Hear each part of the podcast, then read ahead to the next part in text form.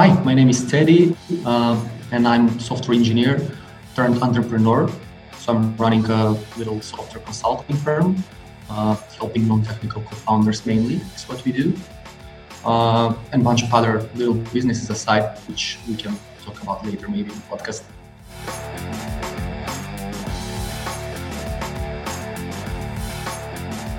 This episode is brought to you by WHU, the Otto Beisheim School of Management. WHU is reshaping the way students learn about business, management, finance, and entrepreneurship through its innovative programs and partnerships in Germany and across the globe. To learn more about this globally ranked university, visit whu.edu today.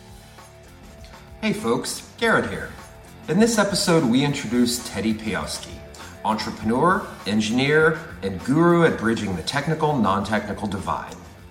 He's the founder of Crack Your Screen, an app with over 20 million downloads, the Software Studio G6, a code academy, an engineer placement and recruiting platform, and a game changing no code technology called Enzyme. Teddy's entrepreneurial journey is like a movie in the making.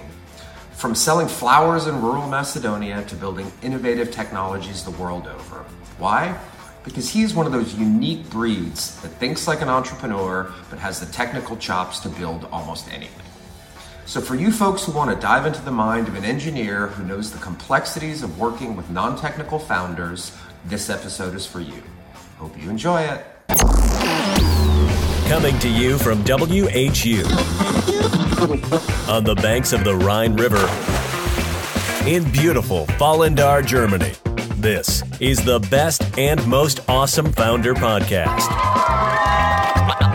A show about entrepreneurs, innovators, advisors, and educators, and the stories that make them who they are today. Well, Teddy Pejoski, welcome. Yeah, happy to be here, Garrett.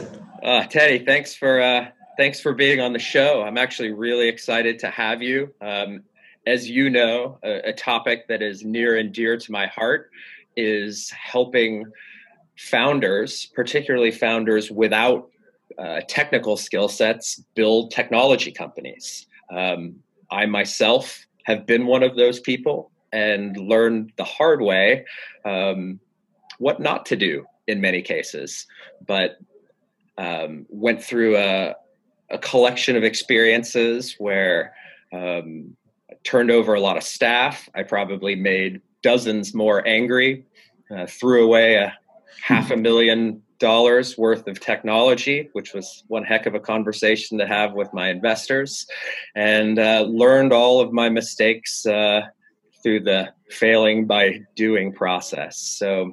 Uh, this is a topic that's really interesting to me. And as we're at a business school here at WHU, um, that has a lot of great business minds, but not a lot of technical capacities. I thought this would be a really great conversation for them to hear a little bit about the engineering side and some of the challenges that they might have along the way. Absolutely, yeah. thanks for having me. I think I can provide a lot of insights based on what we did in the past because actually that's what we do. We, we help uh, co-founders with non-technical background uh, overcoming those challenges that we that we basically see every day. And uh, as much as it's easy for us to understand or build stuff uh, it's super hard for them to tell us what they expect or what what they want to do. So i think we've seen a lot in the past uh, i don't know 10 years maybe uh, working on, with, with non-technical people. Awesome. Well before we get to that I think it'll be nice to learn a little bit about you and what it is that you do. Um, as we've known each other now for five years, I believe. Five, I guess, yeah. yeah. Um, I know a little bit of this story already, so I can kind of preface it a bit, but um, because I think that was the first conversation you and I ever had. So maybe you can start by uh, sharing a little bit of your entrepreneurial journey and kind of how you got started as uh, both an engineer and an entrepreneur, and kind of tell us how you got from day one to where you are today. Uh, well, I don't know what comes first, whether it's the engineering part or the entrepreneurship part. Uh, I've been involved with like computer science, engineering, programming from uh, really like super early age, about 12, 13 years uh, old when I started basically programming. But prior to that, I did a little bit of entrepreneurship. Even I wasn't really aware that that's how, how we call that thing. Uh, but I, my parents couldn't afford to buy me a computer, so I would spend uh, days in internet cafes back then, uh, and kind of fixing computers around and helping other people, you know, uh, chatting, setting setting their their PCs up. Uh, and I figured that I need computer. I, I, I love that, uh, but they, they couldn't afford to buy me one. So I started figuring out ways to how I can make more money. Uh, lucky thing is probably that my parents are both uh, entrepreneurs. Uh, they've been running their, their businesses for like the past 30 years. So I kind of learned a bit from, from both of them. And I started selling flowers when I was around 11, 12 years old. Uh, and with the money I got from like the, the, the flowers, I, I, I made enough so I can buy myself a computer. Basically that's how i mean that was one of my happiest days when i was really young. Uh, and everything started uh, back then. Uh, what i what i used to do i would uh, i would go to these popular uh, irc channels and i would basically talk to people and uh, engage in communities about programming and basically various topics but programming was the one thing that uh, was really interesting to me. And then the, the city, I'm, coming from little town in, in North Macedonia. It's uh, uh, there are not that many people, and there are not that many people that you can talk to about programming. So I needed to, you know, spend time again in internet cafes and download free books or just Google search. Actually, it wasn't Google back then, maybe Yahoo or, or something like that. Uh, and yeah, I, I started getting into that uh, even more. Uh, now, fast forward to uh, that was my, my high school time, and then fast forward to my university days is where I really, really got into into programming and trying to see the big picture and what what's the power of programming and what I can do basically with using those tools and programming languages. Uh, I kind of created a little network of people together with uh, actually four four other people uh, who are my partners basically today. Uh, we started doing little websites. after that, mobile apps, and that's uh, that became what now G6 is basically. The company name is, is G6, and we're the four, four founders. Um, and there's a lot in between, but that's basically my journey. Like little bit more about the beginning, and then slowly moving to what we are and where we stand today. It's uh, it's not uncommon when I talk to to founders that many of them had entrepreneurial parents as well. Somehow the the lessons or the the DNA somehow I don't know if it gets passed down genetically as much or that there's just a different risk risk profile that's learned of children from entrepreneurs. Um, maybe some of them are turned off by the struggle that comes along with it, and others are turned on by the the freedom or or the flexibility. You kind of mentioned that um, you know your main driver for kind of engaging in entrepreneurial activities was um, that you wanted to buy a computer and you wanted to get into, mm-hmm. computer science um, would you say at that time you knew that you wanted to be an entrepreneur for various reasons or were you just focused on this goal of getting this new tool that you could explore i, I don't think i was aware that i want to become something uh, i mean far away from entrepreneur or or even programmer. I, I didn't know how things work. I just i just knew that that's uh, that was the thing back then that got me excited and that i can be i can feel powerful by just you know being able to connect uh, to people outside my town. I kind of felt the the, the power there. Uh, so yeah I, I don't know if i was aware actually there's there's this uh, this story my mom is also uh, teaching business in high school and then uh, i don't know i don't remember how old i was back then but she asked me uh, like not what you want to be when you grow up. It was rather, uh, do you want to be an entrepreneur? And that was the first time I, I hear about about that word. And uh, I was like, I don't know what that is. If you can, you know, tell me, explain what, what it means to be an entrepreneur. But she was explaining. Uh, she ex- uh, she explained to me.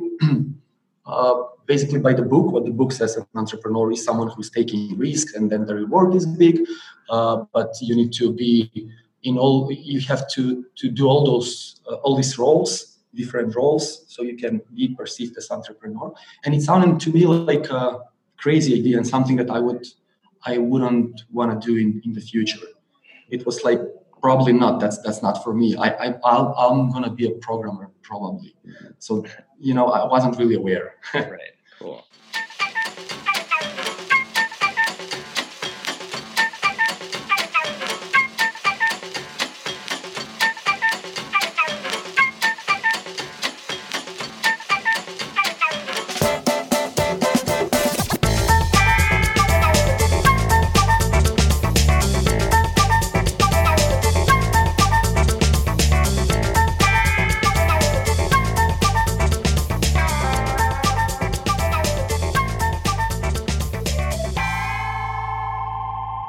So you said you know you got a computer that got you really deep into the interest on the topic. You went to university where you ended up meeting your your eventual co-founders of g6 um, your software consulting firm. Can you talk a little bit about you know how that business came to be and what some of the catalysts were that you went that took you from being a student to actually running a, a real revenue generating business It's uh, where where do I start? Uh, so back then we were just excited by building things. So we we were like a bunch of young kids with uh, some some computer skills, and we were uh, there's this tool that's missing. It, it would be nice if we have this tool, you know, and we would just talk about ideas and we would just start and and, and build them actually. Uh, and that was it. There wasn't any like money involved in, in the formula. We, we, we, weren't looking for that. We were looking. I mean, we were just passionate. If someone if someone was like, "Hey guys, this is good job that you that you did," we were like super excited about that. Uh, and and that's what we've been doing for like the first two years. We built little website here for the region where we post news or where we gonna uh, I don't know. We we, we started uh, like URL shortening shortening tool, which you know at that time there are a bunch of URL shorten, shortening tools. Uh, but we felt like, oh, we can do this in like a couple days. Let, us try it. Let's do like a Macedonian URL shortening tool and those kind of things. You know, we were basically like working overnight hacking stuff, and that was the, the main drive. Yeah. Cool. Cool. Um, I'm gonna I'm gonna prime this conversation a little bit because I know a story that I really want you to tell.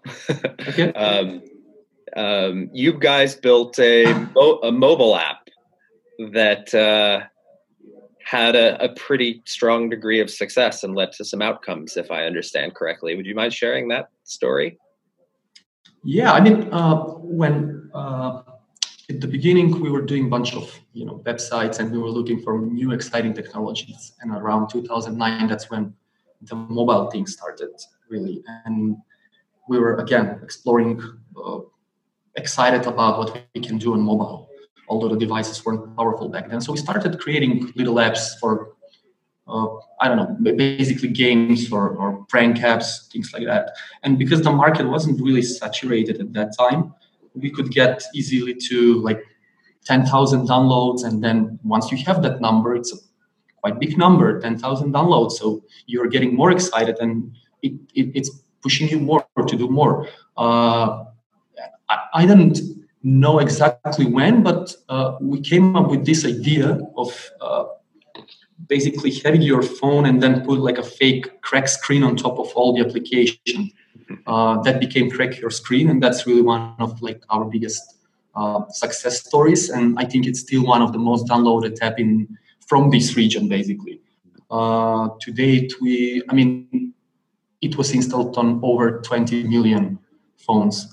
Uh, yeah, I mean, it was it was crazy back then. We didn't know how how this uh, market works basically because you submit the app, there are downloads coming from everywhere, and you don't know what to do with them. We learned how to monetize it by putting little ads in there, but that wasn't really uh, it wasn't really planned or it wasn't really uh, with like having like a goal with that. It was just pure fun, but it ended up being good success for us.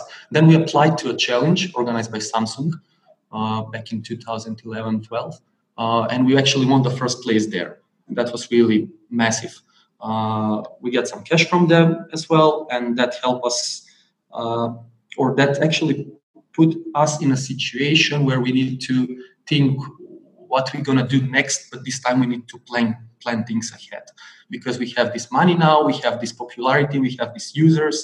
Uh, we we need to do uh, we need to think what we're gonna do. Uh, so I think that uh, that was probably the primary the the primary drive of like starting the company actually.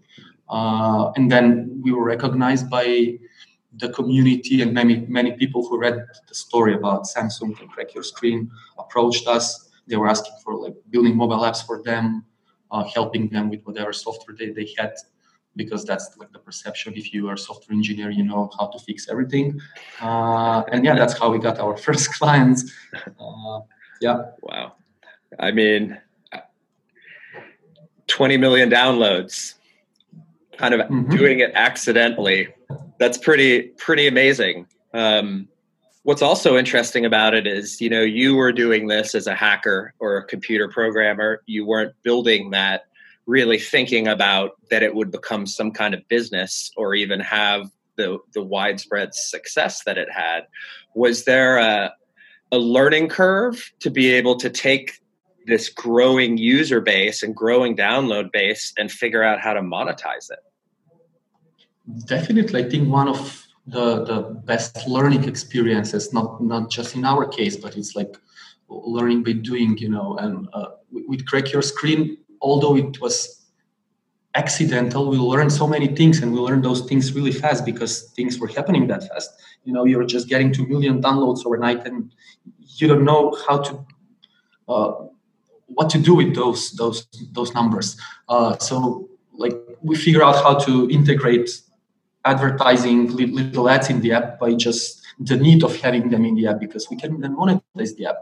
But not, not just that, these are little things, technical things. Apart from that, we also learned how to, which is really uh, thing that got us where we are right now, is how you need to communicate with your users, how you need to communicate with your customers, how to think through uh, productize, not the technology because we were four, five people back then with uh, all of us with engineering background, uh, no practical business background, no no marketing knowledge, nothing, just like hardcore programmers. That that was it.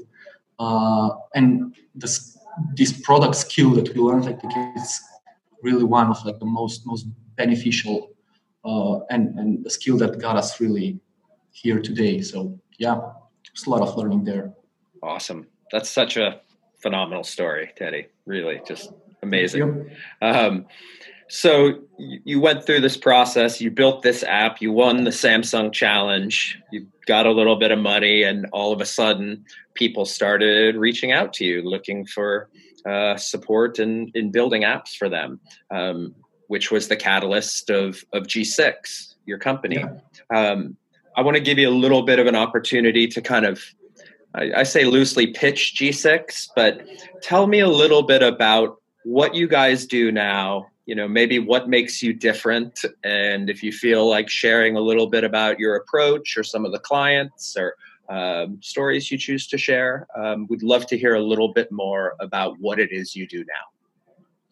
Yeah so uh, i think what uh, when we started the idea was that we have this crack your screen app or and, and we can keep building apps like this but then when the, the, the popularity hit basically when people were asking about uh, different problems that they have with mobile or web or whatever software they were building we fig- we saw the opportunity because now we, we have this experience we have this huge user base uh, and we can help those people. So we saw the opportunity there, uh, and uh, we started basically doing services for them, helping them uh, get to like grow their user base or figure out how they need to basically structure their app, their their app in terms of like UI UX.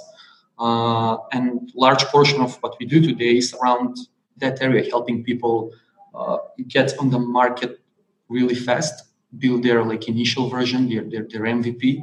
Uh, they can get so they can get traction, they can get users, they can get feedback, and then based on that feedback, we would help them figure out the next steps. Uh, G6 is software development slash consulting firm, but uh, sometimes the solution is not technical. Sometimes it's just pointing out to like uh, when there's feedback from the users. It, that doesn't necessarily have to mean that you need to implement like a, some some new feature, but you need to change what you have like in your existing app, for example. Uh, and I think that's really what differentiates us from uh, companies in in in, uh, in the space, because we really know or maybe we don't know, but we have the experience to tell whether something is good or bad, judging on, on users' feedback. And that's really what, like, that, that's really a key differenti- differentiator. Apart from that, apart from helping these, these, these people kick off and, and get out on the market as, as fast as possible, we are also, I mean, we've been working with like large scale organizations also, uh, famous like Fortune 500 companies basically where uh, we would integrate uh, big big solutions. They're not necessarily uh, not necessarily little tweaks here and there uh, in, in contrast to like non-technical co-founders. So i would say right now we have like uh, one pillar helping startups helping non-technical co-founders. The second one you come to us with like specification you're a big corporation you have your budget in place you have all the procedures in place you give you share with us this, these requirements and we're able to do it. That's the second part. Uh, less exciting definitely working with startup is like more exciting and then the value that you're giving to those people and the learning that you can get from, from there is is really important. We do a bunch of innovative products here in the office uh, trying to solve our daily, daily problems basically with our own uh, solutions uh, yeah, that's that's basically that's basically it. Well, it's it's uh, it's interesting that you know you've got a pillar that's focusing on startups. Uh, oftentimes, people that don't have technical skills that are looking for uh, those capacities. Um, then you've got your established companies that are looking for specific features or, or technical problem solving. And then you've got your own entrepreneurial initiatives in house that you're building. Yep. So the uh, the spirit of crack your screen is still alive in G6. Oh yeah, for sure. That's that's the part of our culture actually. Yeah. Well, I think I think it's a good segue where I'm going to tell a little story, and I don't do this very often on the podcast because I really want to focus my attention on you. But I think this is a good segue for me to share a little bit how we met, um, because okay. I think it's, uh, uh, I think it, it helps explain a little bit about G6 and maybe kind of segues into the next part I want to talk about, which is uh, working with non technical entrepreneurs. Because, um, as you know, I was a non technical founder myself, actually, multiple times. I'm still non technical, but uh, just incrementally and slowly learning a little bit more along the way to at least speak the language. It's such a struggle for a non technical founder to know how to work effectively with engineers. Um, oftentimes our expectations are skewed. Uh, we don't know what to ask for. We have unrealistic timelines. Um, and we can frustrate the hell out of you guys. So, um, the little story I have to share is I guess it was five years ago now, and I was at the University of St. Gallen helping to set up the startup lab there. And in the meantime, I was mentoring a, a ton of startups, uh, including some venture backed startups that have really grown since then. And in the process, one of the things that I learned was that um, software development in Switzerland is expensive. And that can be quite cost prohibitive for an early stage venture, especially a pre revenue venture or even a, a pre capitalization venture. So I found myself on a random weekend uh, looking around, looking around Europe for a place where I could build a network of uh, engineers and software developers and uh, wasn't sure how I was going to do that. So I went on a website. I think it was Odesk at the time, maybe before then, yeah. it became Elance, and started firing out direct messages all over Eastern Europe. And in one night, sitting in a in a hotel room in the Allgäu, I probably fired out about thirty emails, thirty messages on Odesk. When I woke up the next morning, I had, I think, eight or nine emails back, and these were sent out to the Ukraine and to Romania and to Macedonia and, and, a number of other countries.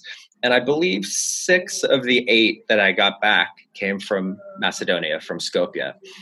So I said, well, I guess this might be the place I find developers. And within 10 minutes of responding to the emails, I booked a 20 euro flight on Wizz Air to Skopje. Um, actually had to look on the map where Macedonia was, and I could I consider myself pretty geographically sound, but um, maybe Macedonia is one of the more obscure countries in, in Europe. Oh, sorry, now North Macedonia, if I want to be politically, yeah. politically correct, for, at least to the Greek people that are listening. but, uh, but, I booked a flight to, to Skopje and organized a bunch of meetings and um, found myself in a cafe in the center of Skopje meeting you and uh, one of your co-founders. And you know i'd met a bunch of bunch of folks in macedonia and really what stood out between with you guys was you know the first one of the first things we talked about is your role as entrepreneurs as well as software developers. You told me the mm-hmm. crack your screen story. Pretty sure i almost fell out of my chair when i when i heard that. And um and yeah five years later here we are. And i know um, we've had a pretty great relationship in terms of i think um, you know i've introduced you to some clients. You've certainly helped me with some some technical challenges. So i kind of know firsthand um, you know what your your capabilities are and what in my mind at least differentiates you from some of the offshore companies i worked at with my startups in india and the philippines and and some of the kind of complexities of uh, you know when you work with uh, companies in other countries mm-hmm. oftentimes they're expecting requirements and uh, they're literally looking at the requirements and writing code and not thinking so much about the business itself how mm-hmm. customers mm-hmm. will use it uh, the user experience, usability, but overall having that kind of entrepreneurial mind, uh, thinking of things through the lens of a business person as well as a, a technical person. So that's just a little story about how we got here because I think it's kind of cool. but uh, cool, thanks for sharing that.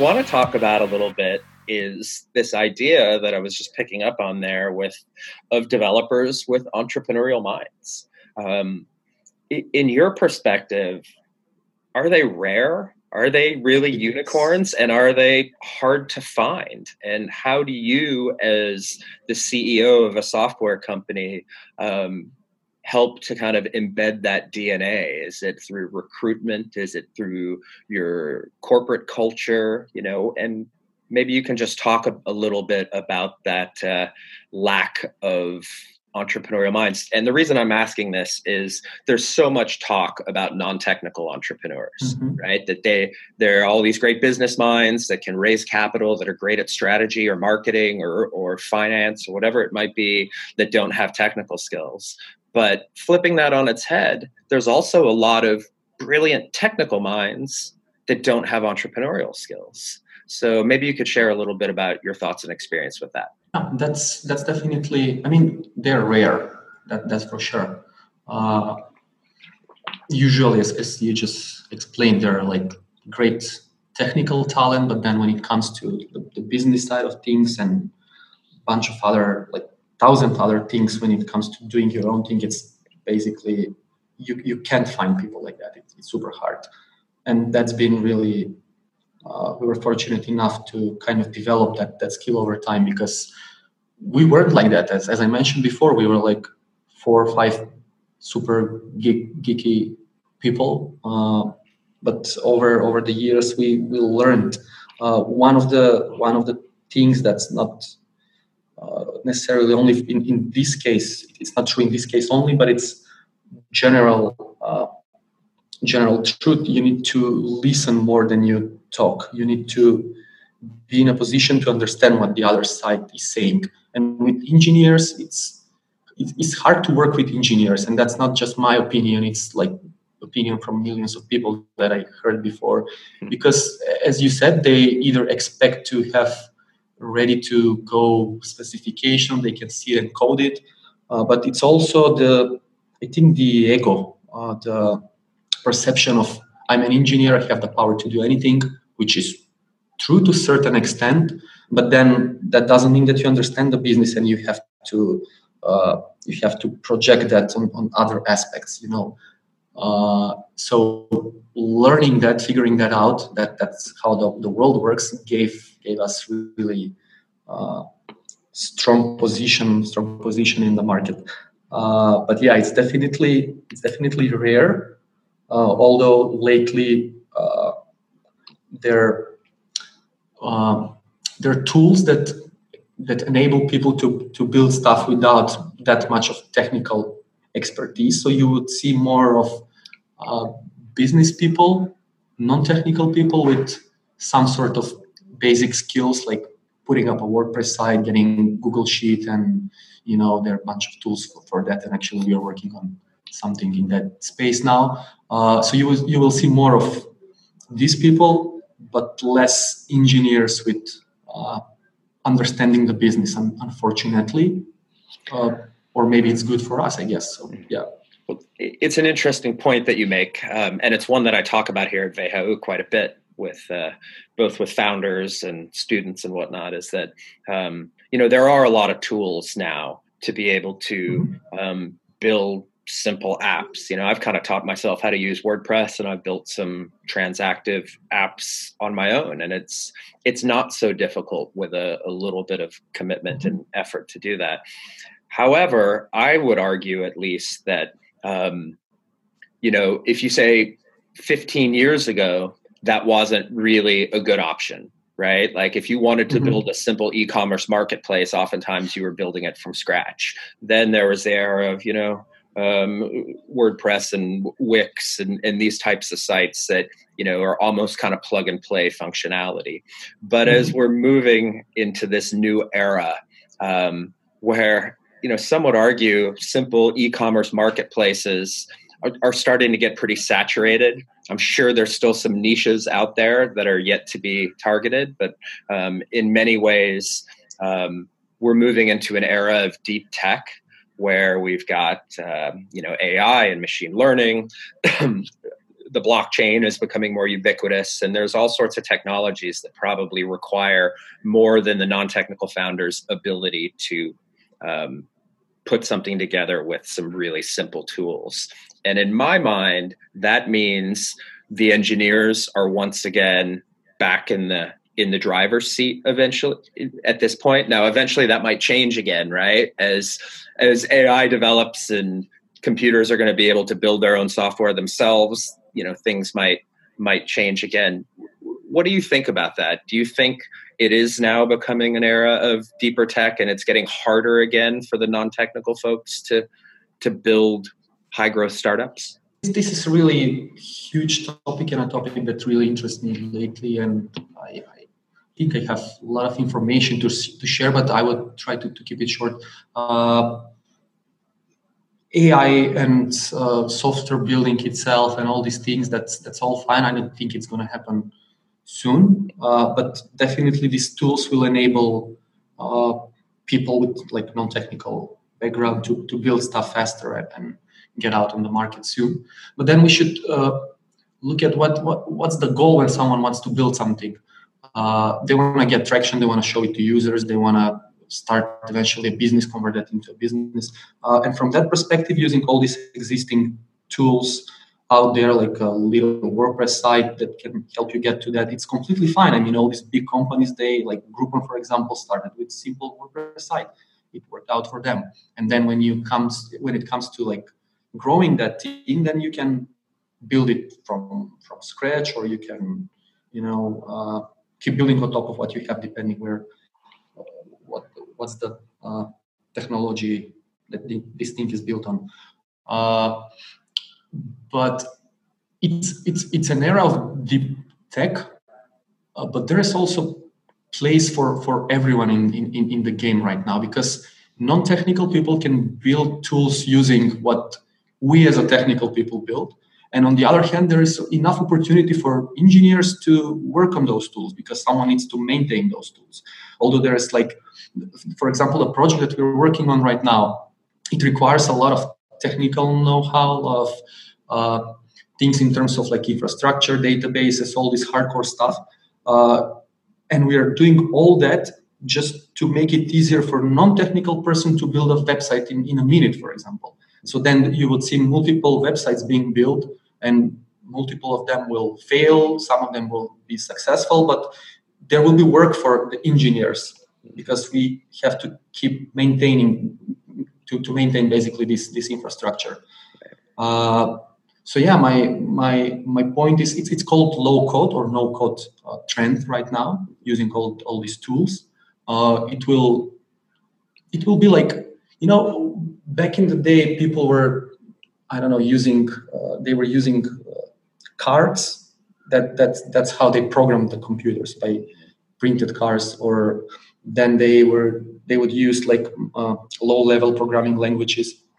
And now we have these modern languages but it's, it's going even further with these tools. So look at uh, you can look at them as next generation of basically programming languages. We are not we, that are not programming languages but rather tools and basically you're building your software as like a building blocks from pulling stuff from different different uh, services uh, but someone has to maintain that so there's work for for both sides Right. So, like the idea of something like WordPress or, or Squarespace, it's super easy to use for the user and they can build mm-hmm. applications off it, but there's still a role for thousands of engineers to be able to maintain that, improve the feature sets, improve the reliability and functionality of it.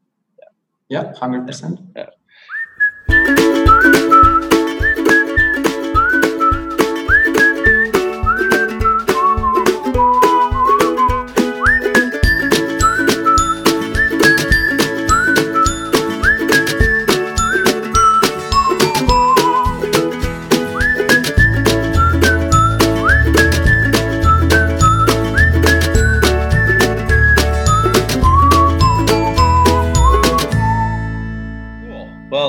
Want to talk to you a little bit about going a little bit deeper into this idea of non technical entrepreneurs, non technical mm-hmm. founders. I know you've worked with many of them, uh, me being one of them.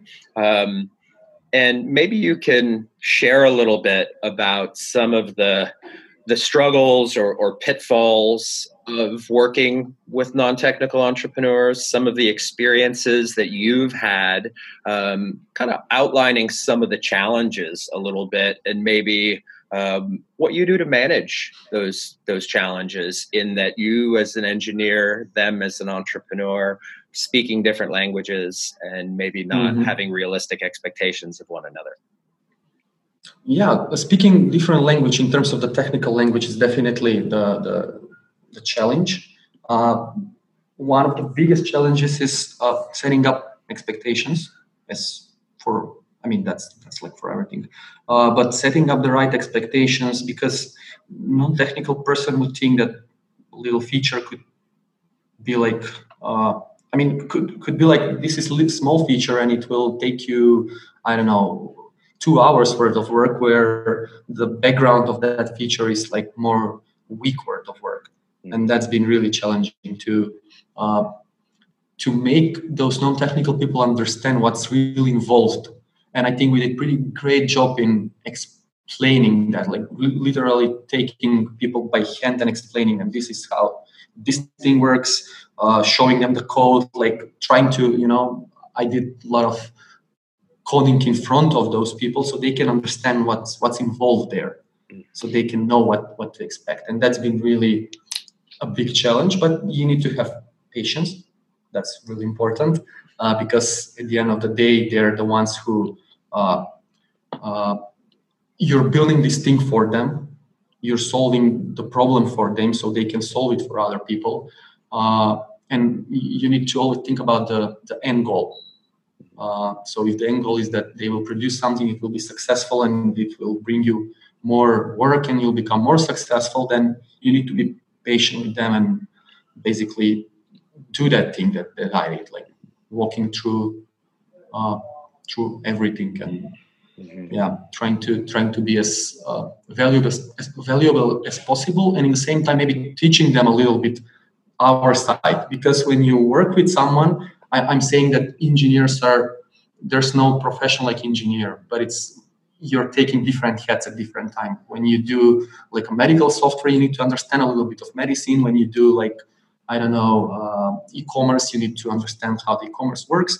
Uh, but in the same time, the user on the other side, the non-technical person, needs to probably understand a little bit about the technology so you can set the, the expectations. Now, again, we are talking about startups and non-technical people. This is different when you work with big, uh, big companies. When, uh, yeah, they they just have the specification and that's it mm-hmm. right well it's interesting what you one of the things that i picked up on that you said was that sometimes you will actually sit down with your client and code so they can see the amount of effort that it might take to excuse me to do just a what seems like a small effort for them, you can show them that it's actually a complex and time consuming undertaking. So, yeah. this idea of creating transparency um, is, is, obviously such a big component. But that leads me to ask um, maybe one of the more fundamental questions about that, which is, you know, not only do you speak a different language, you have way different technical capabilities. You're tasked with executing on someone else's vision that can't do it themselves. And then on top of it, oftentimes you're on the other side of the planet from them in another country. I hmm. imagine there are some challenges, if not obstacles, to building relationships of trust? Uh, I mean, we're going back to the communication, which is really essential part of everything, and also in our business. And uh, the communication has been a challenge multiple times because first different expectations, but then different time zones, for example, where you are not able to respond at certain period of the day because the guys are already out of office and something went wrong with whatever thing although it might not be technical stuff it might be i don't know uh, aws went down that's not our fault but still you have the responsibility to respond. Uh, but again if you set these things up front and we made so many mistakes because we didn't know what could, what could go wrong back then. Now we don't know everything but we know a large portion of it so we kind of uh, make the clients aware that this might happen and we are working until i don't know 9 p.m but after that we will respond in like that range of, of time you know? You're just making sure they know what you know so you're aligned on the expectations and that's properly communicated. That's really important because sometimes uh, you may do something for them you may even go a step further than what's being discussed or required but if they if you don't communicate that properly it's like like it's not done and we've, we've been in so many situations like uh, someone junior would do something they're not communicating it. Uh, it, it just creates like a like a wall that's nothing is, is going on where in fact people are working so the communication has been a uh, big big challenge gotcha. there as well that's that makes a lot of sense you know having having good healthy dialogue is the best way to start building those relationships mm-hmm. of trust i i want to get a little bit deeper into this subject in terms maybe of process. One of the things that you mentioned is when you work with a um, a big established firm, oftentimes you'll get a clear documentation of requirements and you go through those requirements and you provide an output. Now, if you're working with a non-technical founder, um, most likely they don't they not only don't have those requirements, but they're not sure what they want yet. So I kind of want to provide a scenario a little bit. I'm a I'm a non-technical guy, which which I am, and I've got a new business idea. I got a problem I want to solve. I've got the idea of some type of app that I want to build, um, and I know basically what I want it to do. How do I come to you? What do you do to translate this vision and just some basic objectives that I have for a technology? How do you go from what's in my head into something that I can start using on my screen?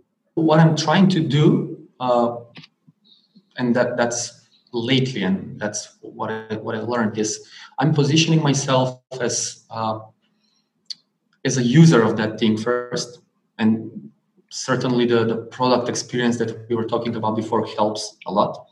Uh, but I'm also positioning as a partner in that journey because I know that if we build something for you, uh, and if that thing works out, which is good for you and for us, uh, we have to work on this for a really long time.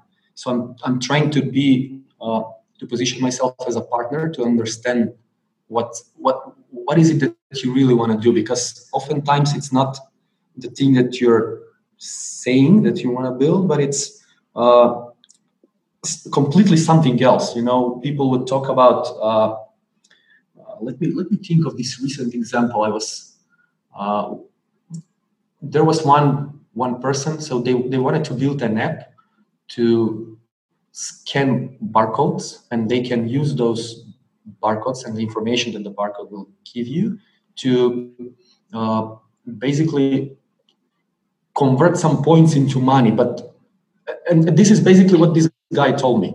So you don't understand anything, and I, I was like, uh, I don't, I don't get the idea. What's the idea? How you're gonna have those barcodes? You need to have them somewhere stored. You know, it's it was completely chaotic output out directly from his head, and I was trying to think through the eyes of the user how I'm going to use this app, what what it means, what it means. So I was kind of creating scenarios. I'm taking the phone, I'm scanning the barcode, but wait, like uh, where is this information going then? How is this being evaluated? So I was I started asking those questions to that person, and slowly we came to, to some conclusion that it's not really about the barcode it's about some database of uh, cards that are existing somewhere with some value and then they, they were looking for a way to convert that value into something meaningful either cash or either using it to pay for, for other stuff. It was completely different different setup. So again i'm i'm, I'm walking in like the, the user's shoes and as a founder's shoes and trying to really uh, position myself as a partner there and, and understand. And usually, and more often than not, you will come to me as, with, with some idea, and I'm challenging people to uh, write these things down, and i am going to do user stories out of them. Like the user story, typical user story would be: I, as a user, as a visitor, can I can create an account on the website, and then I can look at my profile. Or I, as a user, can click buy, and then I can get this product ready. So I'm just I'm, I'm creating those stories, but I'm challenging the, the founders on the other hand to do this exercise. And uh, what happens is they, they will come with a big list of all the ideal things that they want to have. And I'm like immediately cutting half of half of that basically because I know it's nonsense. And I'm just focusing on the really important aspects of what, what's the value proposition that you your value proposition for your clients. Yeah, that's right. that's how I work right now. Cool.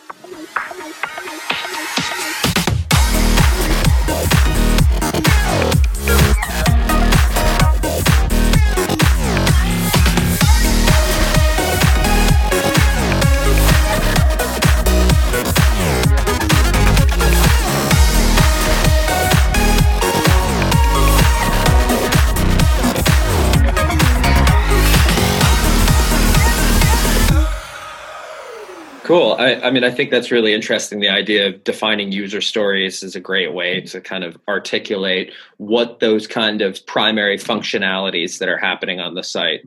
So you've helped kind of uh, extract these stories out of the client's head, get it down on paper or digitally, kind of prioritize those that are most important. So now you got a list of stories what mm-hmm. happens next? Where do you go next in the process? We are not starting the work until we are on the same page in terms of because those stories afterwards will be the the, the blueprint for evaluating whether we delivered, whether the expectations are met, and everything. So we have to set those those, those things up first, uh, and from there, I mean, there are multiple multiple directions. Sometimes uh, uh, it involves design.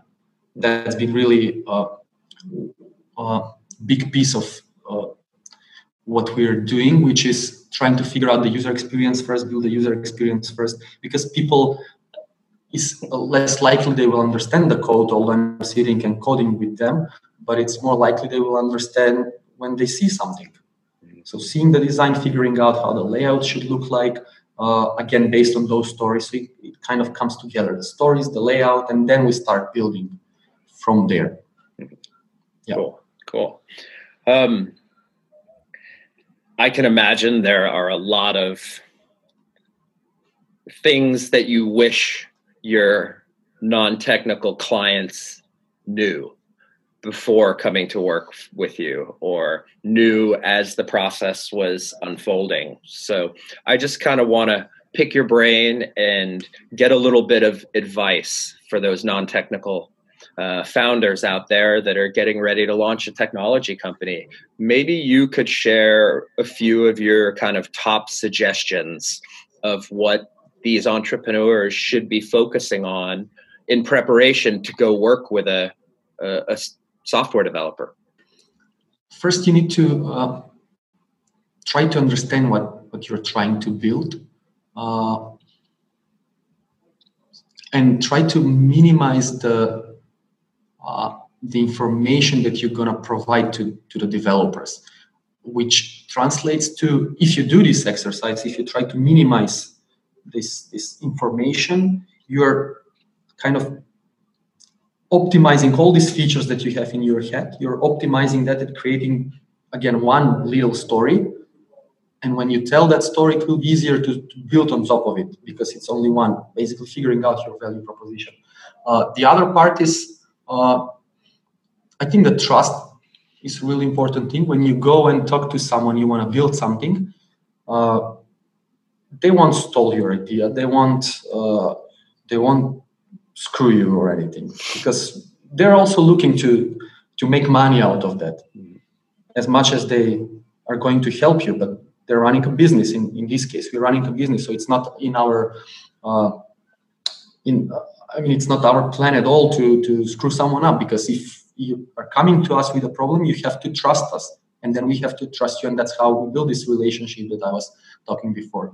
And then the other thing is if uh, you want to build something, although it's your idea, that's fine, but idea sucks. There's a lot more than that to. Uh, yeah, I mean, uh, there's execution. There are all sorts of things. It's it's, it's different topic, but uh, you have to understand that although it's your idea, uh, let us let us give you what we what we think about that idea because it might be good, but then some things are not possible technically, or uh, it's not uh, doable in one week. Or the point is, you don't know everything, although it's your idea. So you, you have to let us be creative in that area. Maybe the button is not green, it's blue because we said it should be blue, because we know from experience that the blue color will get you users instead of the red color or things like that. Mm-hmm. So just try to be more like on a, on a, listening side. The same thing that I'm doing when I'm talking to non-technical people. Yeah. Try to listen more. This idea of mutual learning, yeah. I, you know, you touched yeah. on something that I think is is such a good point, and it's something mm-hmm. that I hear from um, inexperienced founders, usually first time founders that haven't been down the road yet, which is oh should i should i tell people my idea? Like especially software developers because they're going to steal it right? I, my idea is so great that if i tell people they have the technical skills they're just going to build it themselves and then i'm going to be screwed.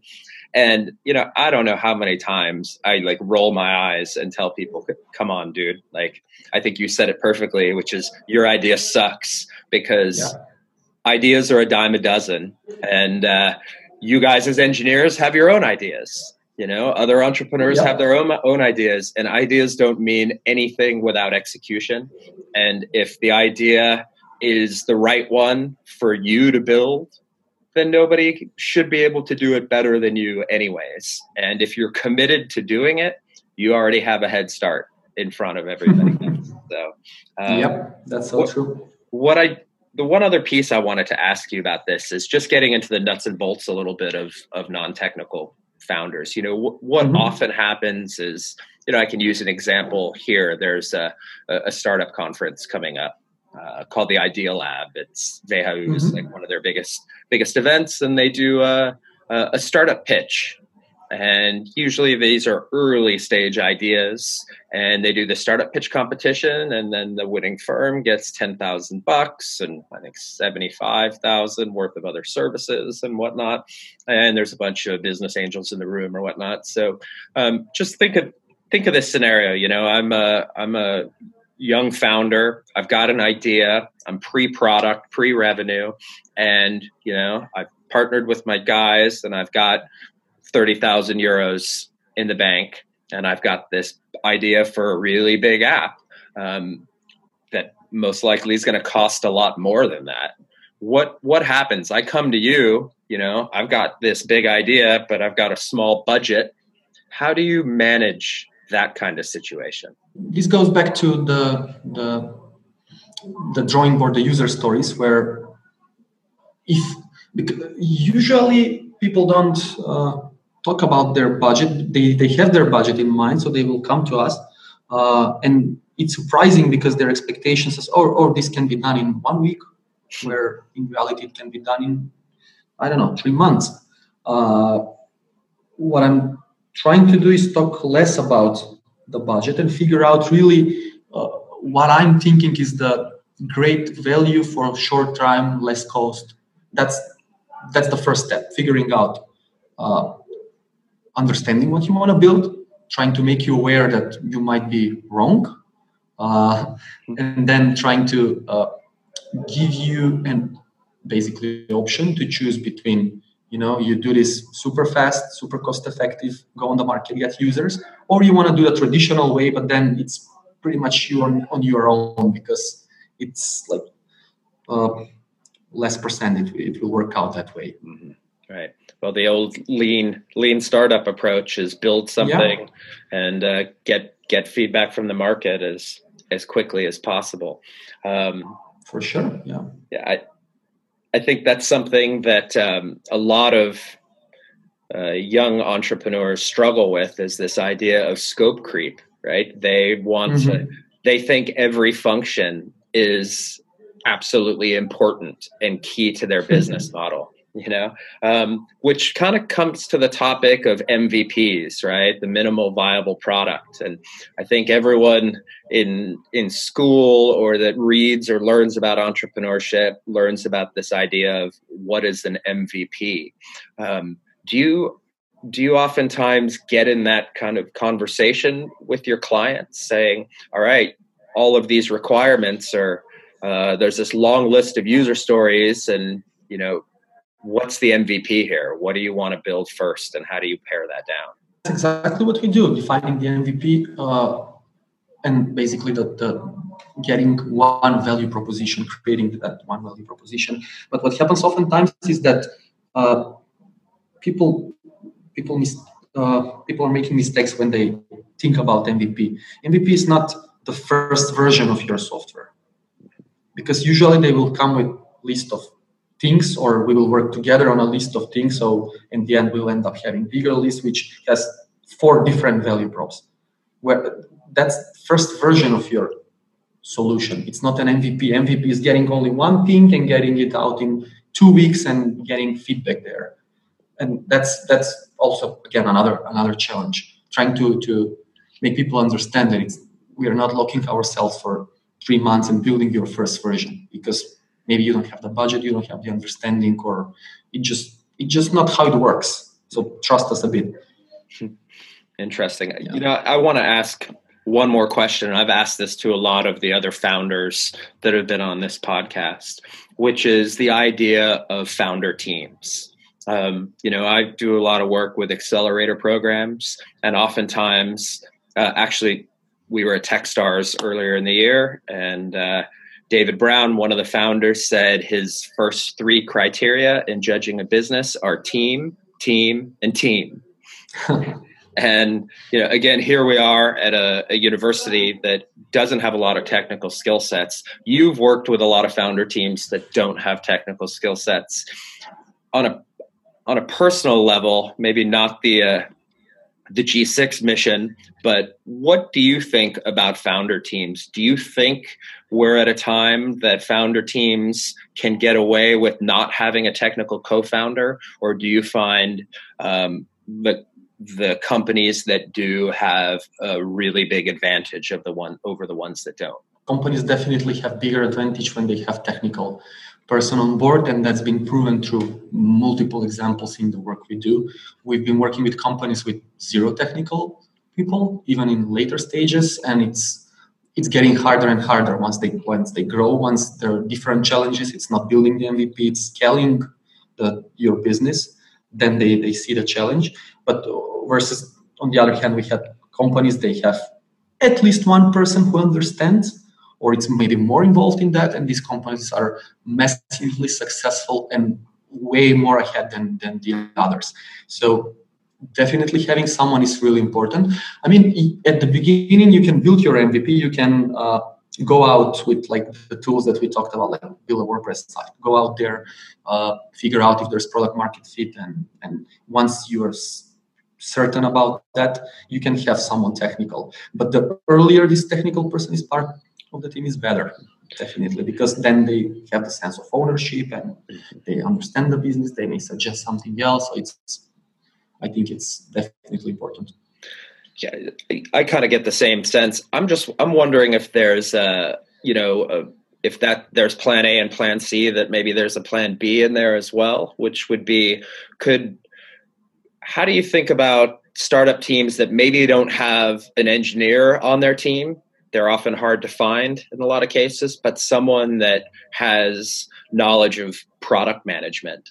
Do you notice that if there's someone that has the ability to kind of manage a product development process, which is definitely more common in a business school than finding an engineer, do you find that having someone managing the the project or at least translating the business requirements into semi-technical user stories does that make things easier in terms of the communication and trust? To a certain point yes because yeah it's this person could speak the language it, it will be easier someone will do this, this job but it's not helping on the long run. Because uh, what's going to happen is this person will become overwhelmed with eventually becoming like CPO or something like taking care of the product in the future, and then the know-how will be left to whatever engineering team you have somewhere else. You know, that's mm. some parts of the work can be done somewhere else, but you need to have this person inside who will deeply understand the, the core core business. So you can maybe change teams in the future, scale faster. At the beginning, it might be helpful, but not on the long run. And then the analogy is you're working on like a medical product, but you have no medical person there. Mm. Yeah. You might heard of uh, I don't know medical devices. You might use one, but you're not medical person, so you can't really build something in, in that industry. At right. some point, you will have to engage this person. There are famous examples of people starting airline airline companies like I don't know Richard Branson or Jesse Itzler. Uh, in their case, they were non-technical. Technical meaning not having any clue about the, the airspace mm-hmm. industry. But uh, my assumption is that uh, today these companies are big. Actually, the, the, the other one got acquired, but uh, at some point they, they needed to hire these these technical people. Mm-hmm. And with engineering and with what we do right now, is uh, it's super important and you need to have this person as early as possible so right yeah. right yeah that idea of uh, of domain expertise obviously it can be really mm-hmm. valuable and that that goes for the non-technical folks too like like yeah. you said i it that led me to to want to ask one one other question which is um, using GSIX as an example. Now, since you guys mm-hmm. kind of specialize in helping, you know, these non-technical entrepreneurs build their MVPs and early iterations of their products, I assume many of them are um, building them to get proof of concept, maybe to get to their next stage of capitalization and mm-hmm. growth, uh, with the intent to eventually bring uh, development and engineering in house. Can you talk a little mm-hmm. bit about um, it, what kind of challenges or how you maybe mitigate those challenges in transitioning from being a service, an external service provider to those companies taking the technology in house? Um, are there some uh, difficulties with that or ways that you manage that process? In our experience and all of our clients, we we weren't really in a position to transition what we did to internal team because people usually they, they stay with us. Either their business dies for some other reasons or if they keep growing they're they're with us. Uh, so I, I can't really talk how this transition might go but i can talk on the other side how we inherited some pieces of work from other development teams. Uh, and that's again uh, challenge challenge for itself because then you have different uh, technology stacks, different understanding. You need to basically uh, spend some time learning about the business, which is not little kid now; it's grown-up man, and you need to, uh, you know, it has certain requirements, certain rules. Uh, we're trying to make this transition as smooth as possible. Uh, sometimes it's it, it works. Mm, oftentimes there there are various challenges here and there uh, but it can be done. But my point is that people don't do that anymore because how it works today is you have different uh, different teams in different places. So maybe your core business is one team, and you have again assuming that you have one technical person can coordinate the work. Then you have some other team in charge of some other product, and it's getting more flexible. It's like embracing remote work and and and all these popular things today but that that's how it works. It's not like because if you hire someone on board then the cost increases depending where, where you are in the world but working with us clients it's uh, i don't know it might be 3 5x depending on the expertise. So people don't do that. Mm-hmm. gotcha. Cool. Well i could dig in deeper because of my own um, PTSD from building building apps and building technology in the past. But um, just to be cognizant of your time, um, I know it's the end of your day. Um, I want to pose a couple questions that I ask all of the people that are on the podcast, um, just to dig a little bit more into Teddy the human being rather than Teddy the entrepreneur. So, um, first question I want to ask you is what book are you reading right now? What's on your bedside table? Uh, well, right now I'm not really reading anything, but the latest one that I read, and it's literally sitting next to my uh, bed table, and I read it for like I guess third time now. It's Hard Things About Hard Things, Ben Horowitz. Nice. Yeah. That's one of like my favorite books. There's so much learning in there and I intend to read that again. it's yeah. almost biblical in the way that you're reading it, man. Um, yeah. The other question I want to ask you: um, What's on your playlist? What are you listening to? I can open up Spotify and see what's in the uh, where where I see that. Okay, like songs.